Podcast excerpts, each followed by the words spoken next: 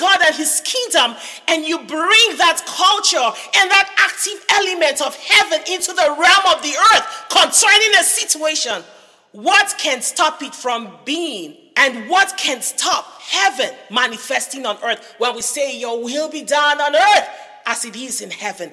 You bring the substance that causes the will of God to be done as it is in heaven. Nadia, I was going to add that substance in Greek is called dunamis. Amen. The power. The power. Yes. We yes. have that power. You have that power. And let me make it very much clearer to you. I was speaking to Yvette about this the other day, and he gave me such a powerful revelation. He's like, God came in covenant with Abraham. This is a man who had no child. Mm-hmm. This man had no child. And God said that you will be the father of nations. Abraham had to have faith. Scripture says Abraham believed God and it was accorded to him as righteousness. And you remember we've done the teachings. The throne of God is built on two things justice and righteousness. Yes, we do this a lot in the courts of heaven. Maybe we need another refresher on the courts of heaven. Yes. Abraham believed God, so he latched onto this element of heaven and then he gained what was a part of God's throne righteousness. That's good. Righteousness.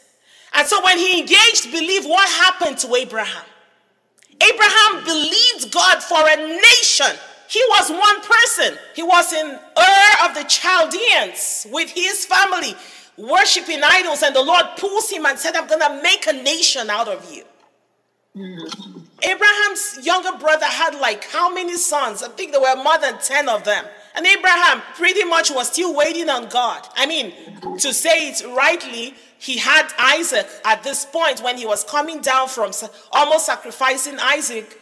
Somebody walked up to him and said, Your brother has had more sons. So, Abraham, the point I was going to bring is a man who had no child chose to engage belief while the entire nation of Israel were yet in his loins. The entire nation of Israel were in his loins and he chose to believe God. You think there will be Israel without mm. Abraham believing? Nope.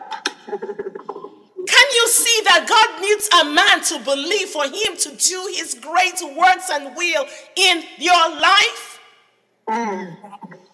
Do you understand a step further that you can engage belief in the promise of God to birth generations that will walk with God supernaturally in your family, in your life, for your children, for your grandchildren? Do you understand that it's much more than I want to have yummy breakfast? Amen. I want to have a heavy bank account. Do you understand? It's much more than I want to have a sexy body. Abraham believed God, and it mm. was accorded to him as righteousness. He took hold of that. Do you understand that Abraham could have gone ahead and had many children because he had it with Hagar? Mm-hmm. So you and I can choose unbelief and go and have many other things. It's a choice. It's a choice. So it was needed. It was needed for a man at every point. Noah seemed like a crazy man. Oh, the world is going to rain and blah, blah, blah. But what happened? He engaged faith. He engaged faith. He believed God. And a generation of darkness was erased from the earth. What did God call Noah? Noah, the righteous.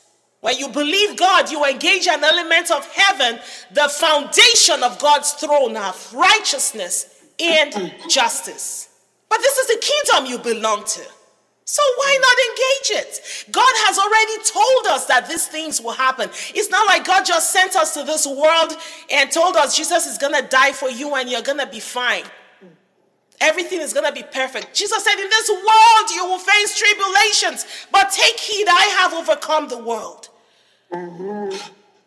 He says, Only believe. Yes, you're facing all these crazy things from the kingdom of darkness, but believe will get you to have what I'm giving you. It is believe. For you to receive anything from my kingdom, it is believe.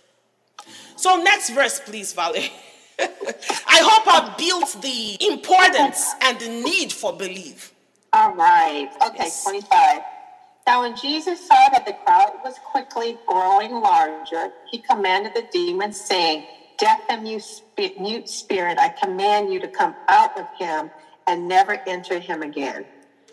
Amen. He commanded the spirit to leave because that man said he believed. And then people started gathering around and he cast the demon. He's like, yeah, let's not um, delay this any further. Next verse, please. So, so 26, the demon shrieked and threw the boy into terrible seizures and finally came out of him. As the boy lay there looking like a corpse, everyone thought he was dead. Really? Like this demon is going to leave and still you had to do that? Can you see how evil these things are? Yeah. Don't you feel like just slapping? like, I mean, Jesus, you have to watch that demon do all. Understand they are upset for a reason. The demon was upset to leave that boy. He was happy at that boy. Yes. See, understand, guys. See, don't feel condemned. Don't feel like, how can I have? I was watching A.A. Allen. I don't know if you guys um, know A.A. Allen. Amazing, amazing. He moved in miraculous power. The power of God really rested in that man. So he was delivering this woman. He was doing deliverance on this woman, and this woman was like, you know, she's like, I've been to a palm reader before and I felt something coming to me. And I also want you to be aware of that. Don't touch anything unclean, palm, all that stuff. Just be careful what you touch. That on the side. After all that happened in her past, she gave her life to Christ and she received the Holy Spirit and she was speaking in tongues.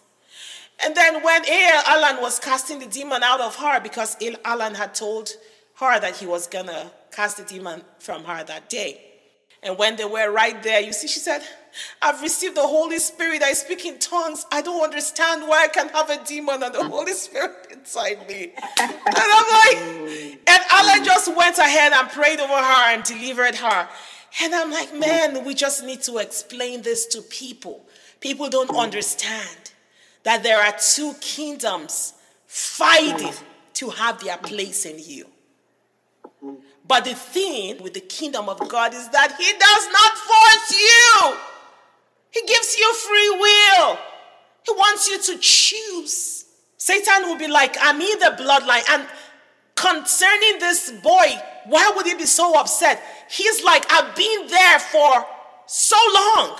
Because it didn't just happen then. I've been there for so long, and you come and you cast me out of my house. Where do you expect me to go? How do you hmm. want me to start? Do you understand that my boss is going to be very upset with me that I failed? Hmm. Trust me, Satan is not merciful to his agents, he's very mean to them. Hmm. It's about position, it's about dog eat dog, it's about all of that. So they get punished if they don't fulfill their master's plan. So he was very ah. upset. He violated that guy while he was leaving. He violated him. So much so that he fell down as dead. Can you imagine if there was no Jesus? The way that he violated that guy for him to appear dead, what if he died? Do, do you understand the fear and the unbelief that would have set there and how they would have all been pointing at Jesus? It's not funny. So this is how upset they get. I did this, um, took one person to the courts of heaven, and we were dealing with um, succubus and incubus. These are sexual demons that come and have sex with you in the dream. And when we went to the courts of heaven and she was breaking the agreements with them, all these spirits that were having these sexual things, one of them, when he the Lord presented the divorce papers for this guy to sign, because she was like, I received my divorce papers. I am no longer agreement with you. You have no right to my body anymore. I am joined to the Lord. I am one spirit with the Lord. You cannot touch me anymore. While she was doing that, this spirit came. He was so upset. He grabbed the pen, the paper, and just very upsettingly signed the divorce papers. This was all going on in the spirit. And he walked out because that was the strongest one that had always been molesting her for so many uh-huh. years. Uh-huh. Immediately she broke covenants with them. Immediately that one was leaving. All the others filed on right behind him, signing uh-huh. and leaving. But it took her standing in authority, believing in agreement with God. She was, oh my God, she's one of the best people I've taken to the courts of heaven. She's like, nope. But guess what? I want you guys to understand that after her deliverance, Oh, the next day, she was coming from work, and the spirit was by the side staring at her, walking into her house. Mm. And I'm like, you gotta keep at it. Mm. You gotta keep at it. We give it no right. We go back to the courts of heaven. We say, You will not come within five miles of her. You will not even look at her. You will not come within five miles of her dwelling. You will not have any access to her. wow. And then later she'll be dreaming, she'll sleep and she'll see him in the dream just looking at her. And we kept going to court. And she's like, Nope, nope, I take authority. She began to enforce her authority because she believed God. I mean, understand that this thing has been molesting her for years. More than 20 years. She's married with kids. Mm.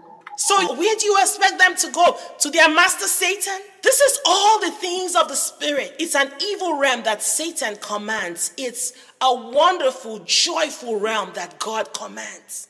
So it's like they don't want to. They don't, they don't want to give up because they don't want to go to their master and says, "Master, I failed." Yeah, I mean, they're gonna be a servant. You know, it's hierarchies. There's hierarchies in mm-hmm. all these realms. Yeah, uh-huh. and you're gonna be punished. Satan punishes them. Mm. Yeah, Yeah, they didn't fulfill their task. Yes, and remember, he wants to be God, so he wants them to always win to prove that he's more powerful. Mm-hmm. So, this demon is coming out, and he hurt this guy so much that he's on the floor as though dead. Please don't be complacent. People get delivered, they don't tell you what happens afterwards.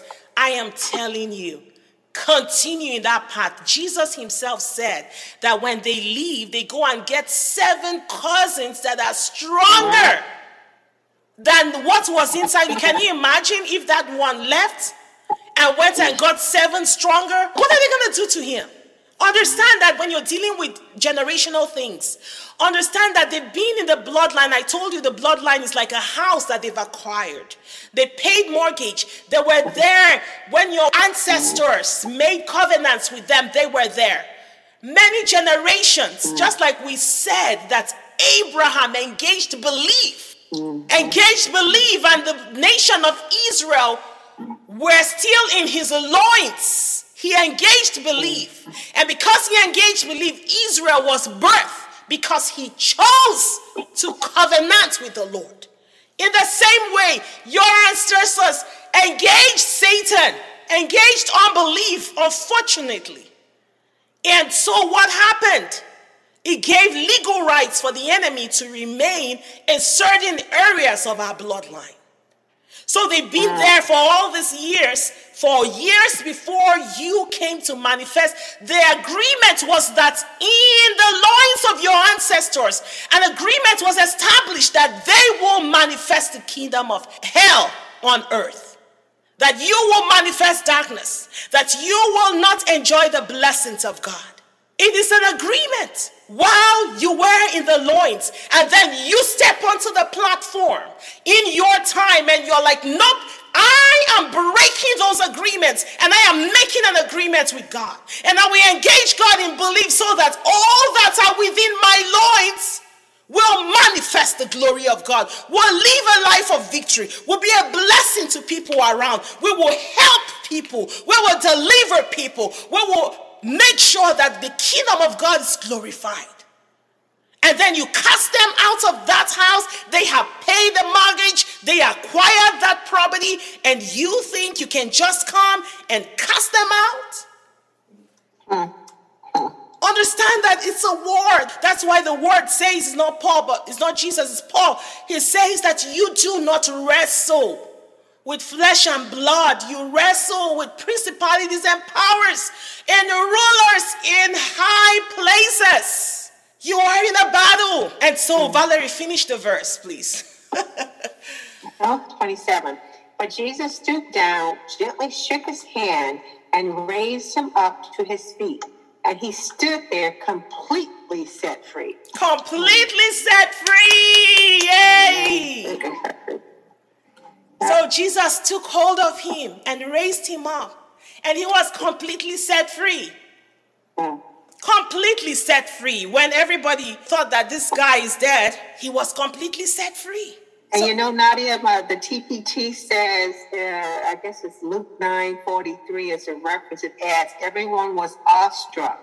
They were stunned seeing the power and majesty of God flow through Jesus. Amen. Amen. So this is how the spirit realm operates. Jesus took authority and that guy was completely set free.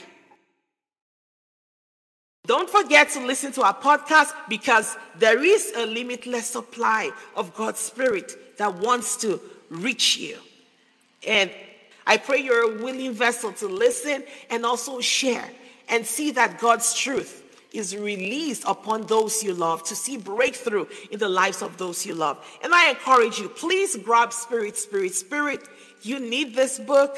I don't want you to miss the detailed truths, the testimonies of God's tangible presence moving in your life that you may not have seen until you are able to engage this and see them clearly outlined for you. So I encourage you grab this book for yourself and your loved ones and take the time to read it.